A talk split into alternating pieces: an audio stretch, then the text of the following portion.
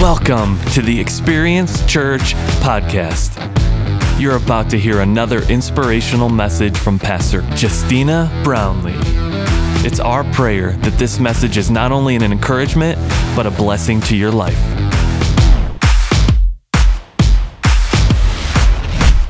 Hey, if you're visiting for the first time, welcome. We are so glad that you're here. My name's Justeina Brownlee, and um, Kyle Brownlee, my husband, is our pastor here at this church. And we, not just him, we have an amazing team, an amazing staff that, and team leaders that lead us here at this church. In fact, can you just say thank you to them? What an amazing group that God's brought together. It's a privilege to be here and some cool things God's doing here. But Pastor Kyle is actually in Fort Wayne at Elevate City preaching this morning. So if you could pray for him or Elevate City, whoever you feel led to pray for, pray for both of them. I think they know what's coming though. They know what they're about to get with Pastor Kyle. We've been in partnership and relationship with Elevate City Church in Fort Wayne for years. If you've been here for our, we're going to celebrate 10 years. Can you believe that, church? 10 years in September. Really cool, really exciting. Yes, and so um, we're excited about that. But for 10 years, we've been in friendship, in relationship, in partnership with Elevate City. We've served cities together, we've gone on mission trips together, we've done freedom conferences together, and so they're like family. I think it's a beautiful example of we're not just one church.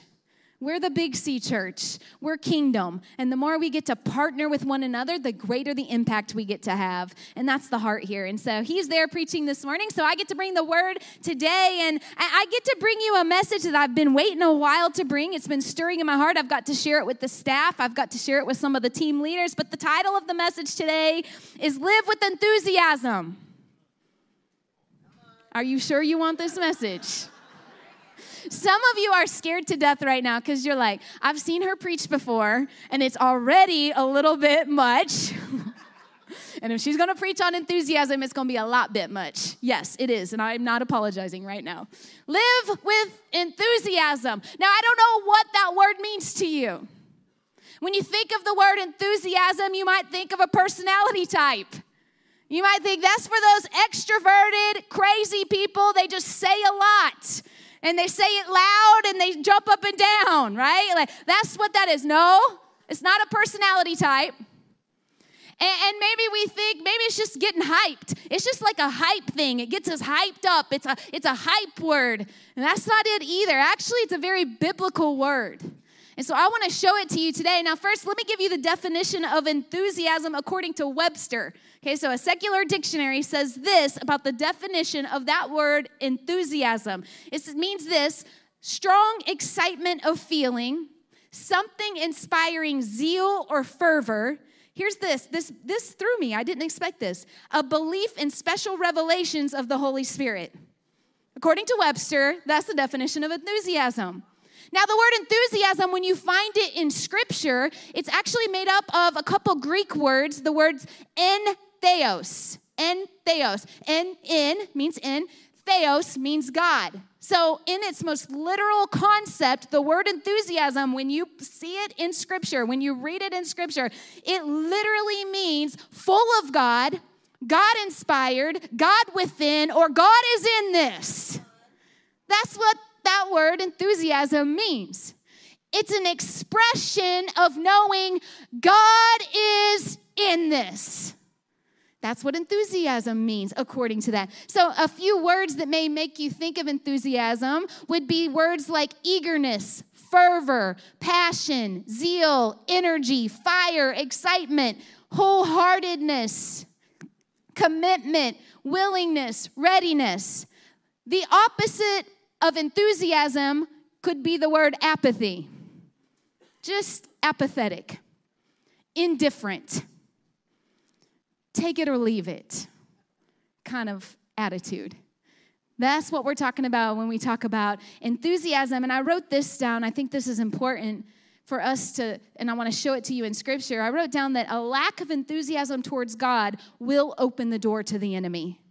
I don't know if we realize that because once again, when we think of enthusiasm, we do just think of a personality type. Like that's just something not, it's not expected. I hope and I propose today to show you this word enthusiasm, this enthusiasm that we need to have towards God. It's not a personality type. It's not even just a good suggestion in scripture. It's a biblical mandate. It's a commandment in the word when God says, I want you to have enthusiasm.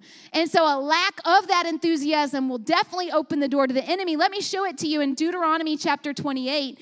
Now, some of you will recognize this passage in Deuteronomy 28 because what's happening in Deuteronomy 28, God is telling his people, if you'll obey my commands, if you'll just obey my commands, I'm to pour out blessing on you. You're to be blessed simply for just obeying what I've asked you to do. In fact, you'll know the passage. It goes, I'm to bless you in the city. I'm to bless you in the country. I'm to bless you coming in. I'm to bless you going out. I'm to make you the head and not the tail, above and not beneath. You remember that passage? It says, You obey me, I'm to do that.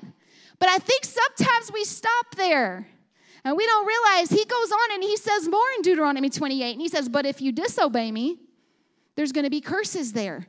There's going to be things come upon your life, consequences come upon your life because you didn't obey me. But I'm trying to tell you to obey me. He says all of that in Deuteronomy 28. Then we get to this verse, and I wonder if you've ever noticed it. I had never noticed it until I was studying out this word enthusiasm. It says this Deuteronomy 28, in verse 47 and 48, it says this If you do not serve the Lord your God with joy and enthusiasm, for the abundant benefits you've received, you will serve your enemies, whom the Lord will send against you. That's a powerful statement. God didn't even just say, if you don't serve God, you'll end up serving your enemies. He didn't say that. He said, if you do not serve the Lord your God with joy and enthusiasm, if you don't know that God is in it and it gets expressed, then you will end up serving your enemies, the Bible says. And in that, I love that because I wrote this down. Write it down if you're taking notes. God isn't only looking for our commitment to Him, He's looking for our enthusiasm for Him. So often we can get stuck, and the reason is I know I'm committed to you, God. That's not all he's looking for. He's looking for our enthusiasm for him. And it really does matter. In fact, it, the secret to defeating the enemy, according to this verse, is our enthusiasm towards God.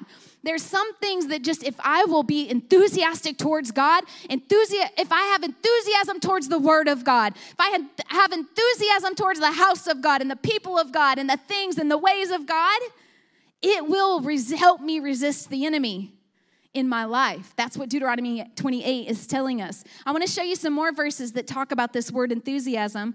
Romans chapter 12, verse 11 says this Never be lazy but work hard and serve the Lord enthusiastically, it says. Second Corinthians chapter 8 verse 7 Paul's writing this and he's he's commending all the ways they've excelled and look at one of them he recognizes. He says since you excel in so many ways in your faith, that's a big deal, right? We're expected to have faith. You're gifted speakers. I mean, he's saying you're good at telling the gospel to other people your knowledge, you're good at studying the word and knowing the word. And then he commends them of this and your enthusiasm. I've noticed your enthusiasm towards God and your love from us. And I want you to excel, he says in that verse. Acts chapter 18, verse 25, it's speaking of a man named Apollos. And it says this it says about Apollos, he had been taught the way of the Lord, and he taught others about Jesus with an enthusiastic spirit. He wasn't just a good teacher, he had enthusiasm, the Bible says. 1 Corinthians chapter 15 verse 58. So, my dear brothers and sisters, be strong and immovable. Always work enthusiastically for the Lord, for you know that nothing you do for the Lord is ever useless. Here's what he's telling them in this when you come serve God, do it with enthusiasm. Don't do it because you have to be here. I don't stand here and give the message because I have to. There's an enthusiasm. I am so sure that God is in this. I am so sure that His word is true. I am so God inspired. I am so full of God. I am so sure that God is in this that I can't help but do it. That's what enthusiasm does for you. I'm so sure that God is in it that I'm going to serve Him and work for Him enthusiastically, not just out of commitment, out of the enthusiasm that bubbles within. And then it goes on, Ephesians chapter 6, verse 7 says this Work with enthusiasm as though you were working for the Lord rather than for people. I wonder, how do you show up to work? Oh, she got me. Not just working in the house of the Lord.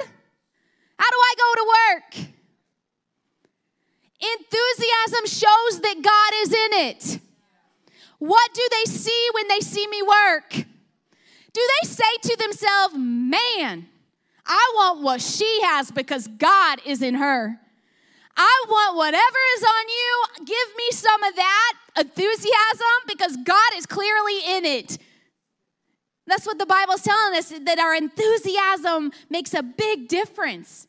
I want to show you a story in the book of Haggai. I love this story. It may be one of my favorites, and I don't know if you've ever recognized this before, but in the book of Haggai, Haggai was a prophet, and the prophet Haggai and Zechariah, they had been encouraging the people of God. The people of God had come out of exile. They'd been allowed to go to Jerusalem to rebuild the temple after a long time in exile. So now they're rebuilding the people of God. They're rebuilding the rebuilding the church, the house of God, the temple in the Old Testament. And so they've been rebuilding this temple the Bible tells us, for about 15 to 20 years, they're working on trying to get it built. And it's just not happening. And probably what's happening in Scripture is they had lost something. I proposed to you, they had lost something, and that's why the temple wasn't getting built. They were no longer building the house of God. They had redirected their attention. Their concerns had become their own homes. Their concerns had become their own schedules. Their concerns had become their own hobbies. Their concerns had become their own wealth, their own success. And then we get to Haggai chapter 1, verse 14. Look what happens because they'd lost something. And it says this So the Lord sparked the enthusiasm of Zerubbabel. I love that because it doesn't say, so the Lord provided all the materials they were going to need to build the temple. He didn't do that. That's not what got the temple built.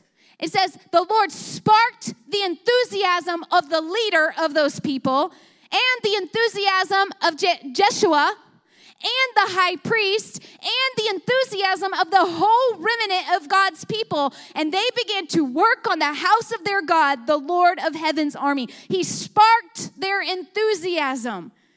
He didn't say, Oh, let me just give you all the resources you need. Let me give you more people, then it'll get built. He didn't do any of that. He knew what they were missing. They were missing the enthusiasm they once had.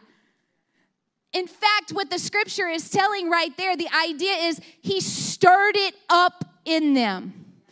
The reality, the whole literal concept of what's happening is they had gone to sleep. They had become apathetic. They had become complacent. They were no longer concerned about the things of God. And so the Bible says that God supernaturally stirs it up within them. He sparks their enthusiasm. And do you know how long it took them from that time forward? One year. They built the temple after trying for 20 years. They got the temple built in one year. And the only thing that changed was what? Enthusiasm. Their enthusiasm for the things of God changed, and God sparked it. Can I say this? I prophetically say this over us this morning. It is my mandate this morning of why I wanted to deliver this message. I am asking God, spark the enthusiasm of your people today. Spark it within us, God. Stir it up within us. Whatever we've lost, whatever we wane, whatever we've got bored and complacent in, would you spark it within us? We will get more done. You know, I already mentioned we're going to be celebrating 10 years in September. Can I just say this? If God could spark our enthusiasm today, I bet we could accomplish more in this next year than we did in all 10. He will do it. But we play a role in that. Let me tell you three reasons why we need enthusiasm. Why is God so concerned with enthusiasm in the Bible? Three reasons. Not it's not an exhaustive list, but I think it'll stir us up today. Number 1, enthusiasm is the great energizer. Have you ever just been around somebody with enthusiasm, especially enthusiasm towards God? Doesn't, isn't it just energizing? Some of you are like, no, it's really annoying. That's because you have zero. In Jesus' name, come alive. Kyle's not here. I can say whatever I want. He will clean it all up next time. But it's a great energizer. You know, nobody ever sat down for a job interview and you ask the interviewee, so like, what are you gonna bring to this workplace? You know, probably nothing. Right? Like, like, are you hiring that person? But the person that sits down and they're excited about it, there's an expression of it, there's something stirring on the inside of them. God feels the same way about his people. When we come into the house of God, when we go out to our workplaces, when we're in our marriages, can I just encourage you that some enthusiasm would energize our marriages? Are we looking for some energy? Enthusiasm energizes it. It brings a supernatural impartation of energy when I realize God is in this. God is in this. God is a part of this. God has inspired this. That is exciting news. And there's an expression of that. Now, we're all different in how we're going to express it, but I'm just saying there should be an energy level that's there because anytime enthusiasm is pres- present, it's going to be a great energizer. You know, a long, long time ago, maybe five years ago, I was in college, and um, I've confused so many new people to the church because I told them I was 25 last week and now I'm only five years out of college. No, I'm a little further than that. But in college, I did track. I loved track and field. And so I did it all the way through high school. And then I got to college and I actually wasn't going to do track. My high school coach had moved to this college and was now the track college coach. And I remember first day of school, she comes to me of college. She comes and she finds me, she said, Justeina, you have to be on this team. And I looked at her and I remember her name was Coach Vavra. Coach Vavra, I, I'm not good enough to be on this team. Honestly, I don't know if I can hang at the college level. I'm, i was a sprinter, and uh, and so you know, there, I had a lot of things against me for sprinting. These little short legs. There's a lot of things against me. And so anyway, I was like, I don't know if I can hang. And she's like, No, you can do. It. I'm going to give you a scholarship. I want you on this team. And so I'm thinking, man, I'm more talented than I thought. And so I'm like, okay, well, I can't argue with that. I'll do it. I will, I'm gonna, I'm gonna run on the team. And I did. I did a whole year on the track team that year, and she gave me a scholarship for it. And I ran my little heart out that year, and I lost every event. I never won once. But anyway, it was a lot of it was a lot of fun. I had a great time doing it. And then I decided though at the end of that freshman year, I'm like, you know, that wasn't really that much fun to lose so much. So it's not my thing to lose. So I don't think I'm gonna do that next year. So I told my coach, I said, listen, I just, and I had had ACL surgery in high school. So my knee was kind of acting up. I wasn't totally physically healthy. And so I said, you know, I don't think I'm going to do it this year. And she looked at me, she goes, I have to have you on this team. I'm like, what is going on? I don't feel like I'm as good as she thinks I am. And so I remember she looked at, she said, okay, fine, you don't have to sprint. I will give you a scholarship if you'll pole vault. And I said, I've never pole vaulted a day in my life. I've never even held a pole. I, I don't know what's going on. And I said, done, I'll do it. So I start practicing, and I'm going to be a pole vaulter on this team. And and uh, and as, as the, the, the, year goes, you know, actually I was doing quite well. I had the school record. Kyle hates when I tell this story. I said I had the school record. He goes, "You never did a meet." I go, "Yeah, but in practice, I basically had the school record." I just can't prove it. And so, anyway, what had happened, even before the first meet, I tore the same ACL again. And so I ended up having to go through all of that again. And so obviously, this time I was really done. And I went to the coach and I, I remember I'm, I said, I'm so sorry I let you down. And she said, Listen, I didn't want you on the team because you could be a good pole vaulter, though I thought you could have. I wanted you on the team for your enthusiasm. You energize this team. You make this team better. You make this team do more than they would do without you on it. And so now she's like, I'm going to keep you on this team. You can do rehab with us. You do workout. Like she just kept keeping me on the team and wanting me, all because of the enthusiasm. It energized the rest of the team and caused them to go further. I call you Christians to a new level of enthusiasm that would bring energy to your workplace, energy to this church, energy to our city. We are all lulled to sleep a little bit. We're all feeling a little down. I'm just proposing if we'll let God spark our enthusiasm, it will bring an energy to your physical body that you haven't had in years, but you could use a little of. Because enthusiasm is the great energizer. The second thing enthusiasm does for us is this enthusiasm is the great enticer. When we have enthusiasm towards God, it will entice others to want what we have. Why do you think the church in Acts grew by the thousands? Yes, the Spirit of God fell. Yes, the Holy Spirit is present. I propose they had some enthusiasm that we could get some of. They were so enthusiastic about God, you could not shut them up. They would not stop talking about it. They were so enthused about what the Holy Spirit was doing that they would just walk up on somebody and go, Are you saved? Have you been baptized with the Holy Spirit? And the Bible says these people are like, We don't even know what you're talking about. They were so enthusiastic about what God was doing that the church grew by the thousands at a time. Because enthusiasm is a great enticer. It entices others to want what God's giving us. It entices others to want to be a part of the house of God, to want to be a part of the family of God, to want to be a part of what God's doing in our city, to want to be a part of serving others, to want to be a part of being generous. Enthusiasm will entice others to be a part of it. It'll work in your marriage too, by the way. Enthusiasm brings the energy and it entices us to stay where God wants us to stay. Enthusiasm's a great enticer. The third one is this enthusiasm is the great eliminator.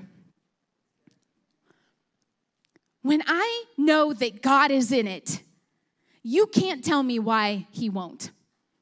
You can't tell me why He can't. You can't tell me what can't be done when I know God is in it. Because in the enthusiasm on the inside of me will stir and boil to the point that there is no obstacle that's going to keep us from believing God can do anything. No miracle that we don't believe God can do because of our enthusiasm, because we so know that God is in it and God is faithful and God is true to his promises that it will eliminate some of the things I'm letting hold me back. It'll eliminate some of the roadblocks in my marriage and in my life and in my parenting and in my school and in my workplace. It will eliminate some of the doubts and the fears that you're facing on a daily, on a regular.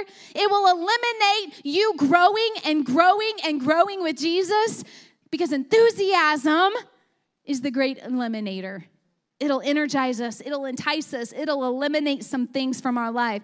But I want us to know this there's a high cost to low enthusiasm. There's a high cost to low enthusiasm. In fact, let me show it to you in a passage in the Bible, and it's in Revelation chapter 3. And in Revelation, Jesus writes seven letters to seven churches. And in all those letters, go back and read them. That's your homework today. That's your reading plan this week, okay? Go back and read the letters to the churches. See what you see in them. See what Jesus was saying in them. But Jesus, through John, penned these seven letters to seven churches. And in all of those churches, he basically would give a, con, a, a condemnation, like not a condemnation, um, a compliment, whatever that word is. He would give a compliment to them of something they were doing well. Then he would correct them on something they needed to do better. And then he would give them a next step. And he would always say, always say, all seven letters, to him who has ears to hear, let him hear what the Spirit says to the churches. Every seven letter. Well, when you get to the last letter in Revelation chapter 3, we get to this church, to the church in Laodicea. Some pronounce it Laodicea. To the church in Laodicea, Jesus writes. And he's writing this letter to Laodicea. Here's what I, let me just spoiler alert up front. You're going to know the term. He's talking to the lukewarm church. You remember it? You've heard it before? And he's going to write a letter to this church, and I wonder if he's writing it to us today. And he says this, Revelation chapter 3, verses 14 through 22. To the angel of the church in Laodicea, write. Now, the angel of the church, that most scholars agree that meant the pastor of the church. So he's writing this letter. Jesus is writing a letter to the leader of the church to make sure that he delivers to the church a message for everyone. And he says this These are the words of the Amen. Pause there. I don't know if you know what amen means, what you thought it meant. It just means truth. So, anytime something good is said from the platform and you hear somebody shout amen, it's not a charismatic thing. It's actually in agreement with truth. I'm saying that's truth, and I agree with it. That's truth, and I agree with it. I'm telling you, some of you would have some sparked enthusiasm if you opened your mouth in church. You didn't know you could. It's okay, you can do that. Amen? Amen. Do you feel the enthusiasm on that? That's what amen means. And Jesus is calling himself the amen. He is the amen. He is the truth. The faithful and the true witness, the ruler of God's creation. And he says this I know your deeds. I love that because he doesn't say, I know your heart. I know what's in your heart, sweet son or daughter. He doesn't say that. He says, I see how you're acting it out. I see your deeds. I see your expression of. We have to be really careful because we'll give ourselves permission to say, Oh, I know what's in my heart.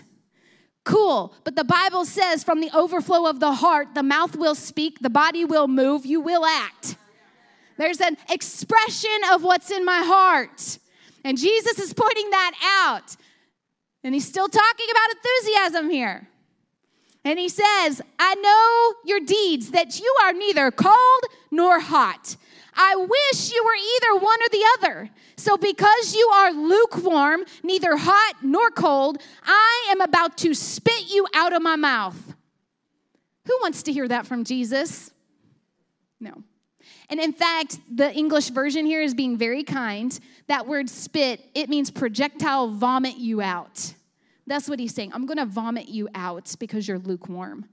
And then it goes on and he, and he says, You say, I am rich and I've acquired wealth and I don't need a thing. But you don't realize that you are wretched, pitiful, poor, blind, and naked. I counsel you to buy from me gold refined in the fire so that you can become rich, and white clothes to wear so that you can cover your shameful nakedness, and salve to put on your eyes so you can see. Those whom I love, I rebuke and discipline.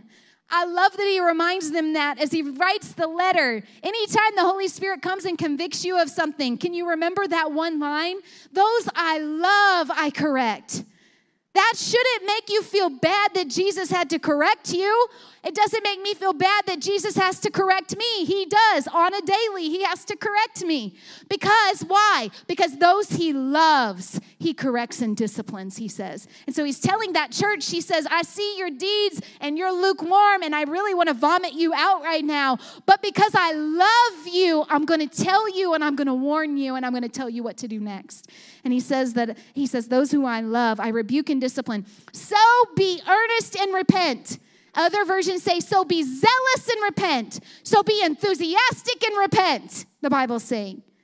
Here I am. I stand at the door and I knock. If anyone hears my voice and opens the door, I will come in and eat with that person and they with me. I want to pause there in verse 20. He says, Here I am. I stand at the door and knock. Now, it's okay that we as the church use that to talk about unbelievers, but can I remind you who he's talking to right now? He's talking to the church. These aren't unbelievers. He's not standing at the door of the heart of the unbeliever knocking, saying, Please let me in. He's at the door of his bride. He's at the church's door knocking, saying, I stand out here. And he's probably wondering, Why am I out here, not in there? I stand at the door and I knock. And if you'll let me in, I will come be a part of what you're doing. I'll come sit at the table with you. I'll come dine with you. I'll come eat a meal with you. I'll come fellowship with you, he says. I stand at the door and I want to come in. To the one who is victorious, I will give the right to sit with me on my throne, just as I was victorious and sat down with my Father. Whoever has ears, let them hear what the Spirit says to the churches. I love this story, but I want to give you a little context to understand because maybe you've heard it said before, and, and we, we say hot and cold. Jesus says, I wish you were either hot or cold, but you're lukewarm. And we think that it, hot means that on fire, passionate Christian. And we think cold means the one that doesn't want anything to do with God. But why, I want you to think just in context of scripture, why would Jesus rather than somebody be lukewarm whom we see as they're, they're a Christian, they're a follower, but they're real apathetic. They're indifferent. There's no real expression of it. They could take it or leave it, the things of God. And we think that Jesus is saying, I'd rather you not be saved than be lukewarm. That wouldn't line up with anything in Scripture. Nowhere would that be Jesus' heart. And so I just want to share with you hot means, he's, when he says, I wish you were hot, hot is invigorating, it's healing, it's, it's medicinal. And then cold means refreshing. You ever needed a cold drink on a hot day and it refreshes you? It's when something is parched, when something is dry. I need refreshed in this moment. He says, I wish you were either invigorating or refreshing to the unbelievers that are watching you, church. But you're lukewarm.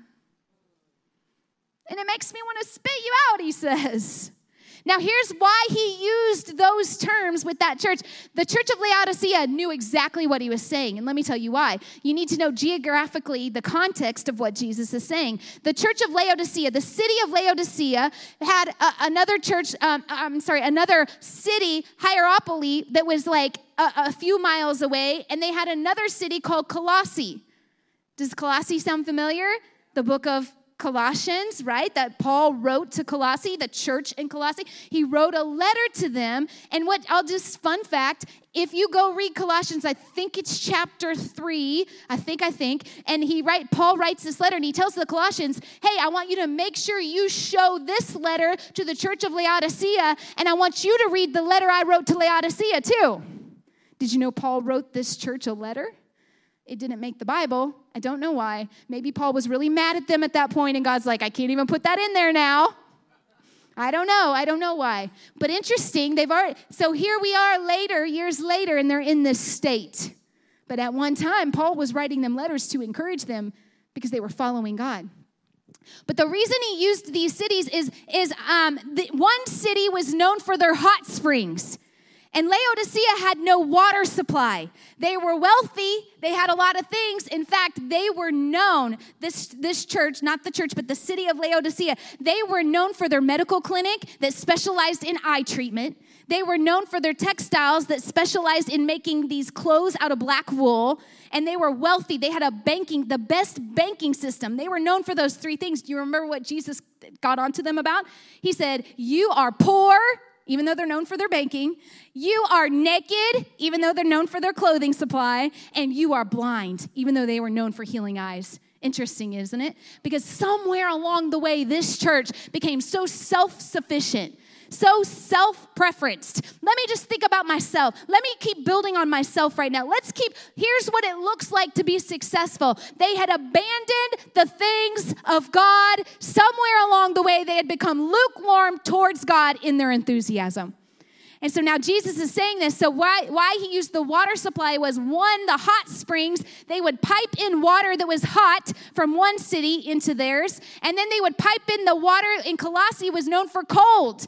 They had cold water that they would pipe in. So one was hot springs they were going to bring to their city, one were cold that they were going to bring to the city. What temperature do you think it was by the time it got to Laodicea? It was lukewarm. It was lukewarm and it had so much of the minerals from the piping systems in it that if you drank it, it would cause you to vomit.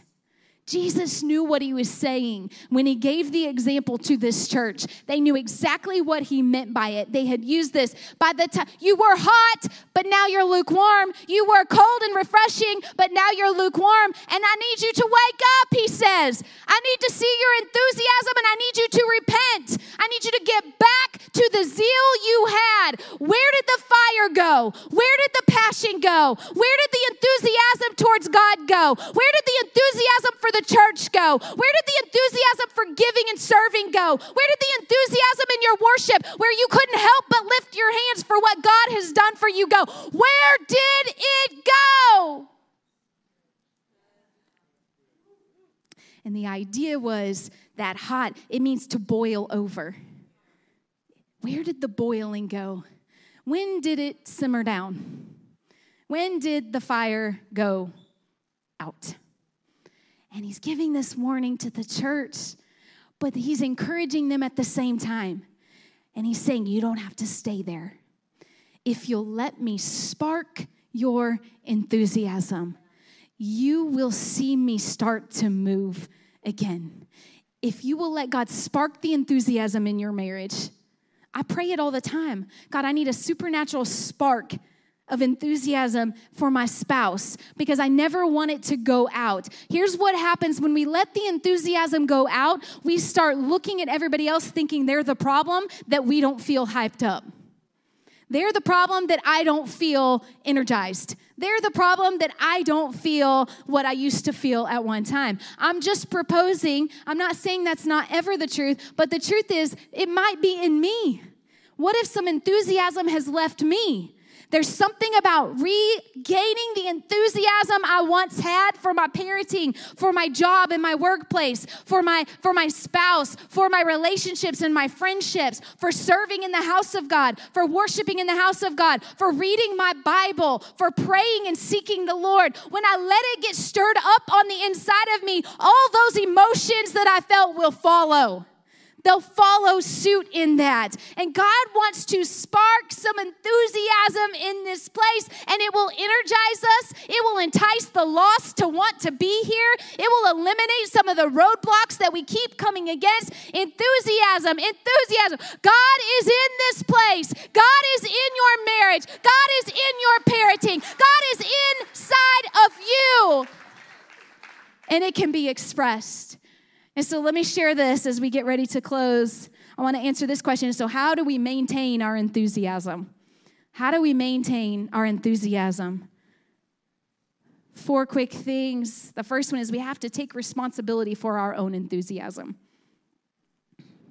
Don't wait for somebody else to stir your enthusiasm. You have to stir it up yourself. If I need to go back to the word, and start reading my Bible again, or I need to start spending time on my face before the Lord again, or I need to start spending time investing intentionally back into my marriage. I need to take responsibility for my own enthusiasm level. Otherwise, I'll just think anytime I come in the house of God, I'll think it was the worship team's fault, or it was the message's fault, or it was the volunteers' fault that I didn't feel anything when I left. What? No. The Spirit of the living God is on the inside of you. Let it come out. Get enthusiastic about Him. You go ahead and express Him in your own way, and you watch as it energizes everyone around you, as it energizes the room, as it energizes the other volunteers on the team, as it energizes the kids' department, as it energizes your workplace. Don't wait for somebody else to spark you up. Man, the other day, it was uh, we were on vacation two weeks ago and it was a Sunday morning, and my mom has an RV and she loves to camp. And I'm gonna be honest, I'm a little too snooty for that. I don't know how else to say it. That bed is not comfortable enough for me. I'm too old. So I had a hotel room, but all my kids were staying in the RV. Praise the Lord.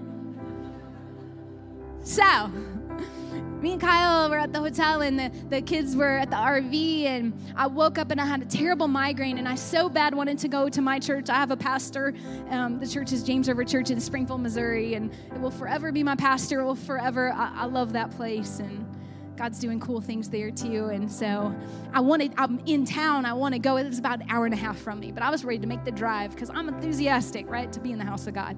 And we always do on vacation. And that day I just had a terror, I was not feeling good at all. So we, we turned on church online, which we would do anyway, and we watched Experience Church online. It was awesome, great day. And, and we did that. And then we go out to the campground where where my mom was and, and the kids were and we go out to this um, campground and i'm in the rv and i hear music playing and i'm like what is that it's early morning, you know, so at the campground. And so I'm sure nobody else was happy. But I hear this music. I'm like, what's that? My mom goes, oh, they're having a church service. I go, for real? I'm going. And I pop out of the RV. Like, I don't even invite the rest of the family. I don't tell anybody where I'm going. I don't say anything. I'm like, I'm going to church today. And I go walking out there, and they're under this little shelter, right? They're in this shelter, and, and they're playing the keys, and they got some drums, and there's all this music going. And I'm going to be like, I want to be a little setback because I need an out. Let's be honest. You know, like, if this isn't the church of Jesus, then I don't, you know, I don't know what kind of church this is. So I'm going to take it out. I'm standing back, but they spot me they spot me and out they come running to me, these ladies, beautiful ladies, and they come and they start speaking Spanish to me. and I'm thinking, how do you say I don't speak Spanish in Spanish? But I don't know how to say I don't speak Spanish in Spanish. So I'm like, no hable. How do you say Spanish? I don't know what you're saying to me, you know? And they're like, come, come, come, come, come. And so they sweep me up into the shelter. Next thing I know, I'm a part of the church service. I'm the special guest at the church service that day. And we start worshiping. And I need you to know, not one word was in English. I still have no idea what we sang. Not one word of the message was in English. I have no idea. But there was some enthusiasm there. And all I knew is if you love Jesus and I love Jesus, it doesn't matter what language we do this in, it doesn't matter what expression we give it, it doesn't matter what is. I'm going to worship Jesus with, I, I'll give you all I've got right here, God. And so I'm telling you, I don't know if you've ever been to a like a Spanish service like this, but you don't stop clapping ever. Doesn't matter how fast or slow the song, you clap the whole time. And I kept thinking it was the last song. Oh, that wasn't the last song. We were just getting started, baby. And so, you know, we just kept, and I, we were clapping and shouting. And I'm just like, I don't even know what we're saying, but I just agree in faith with you in this. And we just go through it. And then we get to the message part. And this cute little keyboardist girl, young girl, she comes and she sits by me and she goes, I'm going to translate for you. I go, Praise the Lord. Okay. And so I'm sitting here, and like I'm in shorts and a hat, and my family keeps running up in their swimsuits. I'm like, get out of here, I'm in church. Keep coming in swimsuits to church. Kyle's bringing me money in his swimsuit because I said, I need money for the offering. Okay, just picture this whole scene. And so the girl sits down by me and she's like, I'm gonna treat sleep for you. And I mean, the pastor, Pastor Alex, he said at least 10 minutes of stuff. She's not said anything yet. Then she looks at me, she goes, He's talking about Jesus. I'm like, I got that part. I did get that part. I figured that. Jesus, I got that one. And she couldn't keep up either, so I still don't know what the message was totally about. It was actually about a little bit about what we're talking about. It was talking about just be the church. You can be it anywhere. It doesn't matter what we sound like. It doesn't matter what instruments. It doesn't matter what music. It doesn't matter what the message. We are the church and we can get excited about it because God is in us. God is in you. God is in me. And when you bring that together, there's something that the enemy cannot come against the enthusiasm of God's people. Stand to your feet. Finally, may give you the last three, and I'm out of time. Hang around enthusiastic people. Better be careful who you're hanging with. They'll suck it out of you, or they'll, or they'll impart it to you. And if you're starting to lose some, you better take stock of who you're around because enthusiasm is contagious. Maintain an awe of what God is doing. May we never lose the awe of what God is doing. What God is doing in your personal life, what God is doing in my personal life, what God is doing in this house. We have never in 10 years gone a Sunday without people getting saved, ever. Like, praise God for that. Last weekend, we had 14 people decide to get water baptized spontaneously out there. We worship. Our students, our kids of all ages led the whole church in worship and in the message. Man, God never ever lose the awe of what God is doing. Because if we do, I don't want Him to say, I want to spit you out. No, you'll find your praise here, Jesus. You'll find wonder and awe and miracles here because we have the faith to believe you. Finally, this this is what you got to do be filled with the Spirit that supernatural spark of enthusiasm. Remember, enthusiasm is God in you. We need to be continuously filled with the Spirit. Not a week goes by that I don't say, Holy Spirit, fill me fresh. Holy Spirit, fill me overflowing. I feel dry. I feel a little apathetic. I feel a little complacent. When I do, I know I need to be full of the Spirit. God, fill me with your Spirit. And so, all around the room, I want to pray a prayer over you. If you want to be filled with the Spirit right now, you just say, I need a fresh filling of the Spirit. I need God to spark my enthusiasm in my workplace, in the church, in my kids, in me, in my marriage. If that's you, just lift your hand towards heaven. God's going to supernaturally do some sparking today. He's going to light some fires. He's going to stir some things. We're going to see some things boil over simply because we're going to heed and surrender to Him. Right now, Father, here we are, your sons and your daughters. We give you all that we have right now. And we just ask that you would spark the Spirit within us. Holy Spirit, fill us up fresh. Holy Spirit, have your way. May you be full and overflowing from us. May you stir the enthusiasm with us. May we recognize that you are in us, God. You are in this place. You are in our families. You are in our city, and we give you all the glory for it in Jesus' mighty name. Do what only you can do by your Spirit right now, Father. We surrender to your word right now. And all around the room, put your hands down for just a second. If you would say you've never given your life to Jesus, you've just never, or you did, but you've long walked away. You do not even know if you're committed to Jesus, but you want to be. Right where you are, lift your hand towards heaven. I just want to know who I'm praying for. Wherever you are, pray this in your heart. Today, Jesus, I give you my life. All that I am, I surrender to you. May you come and live on the inside of me. Wash me clean of my sins. I repent now. And may you show me how to live. I give you everything I have now, Jesus. Would you lead me and guide me for the rest of my days? In Jesus' mighty name. Come on, can you give a shout of praise to Jesus? He's so worthy.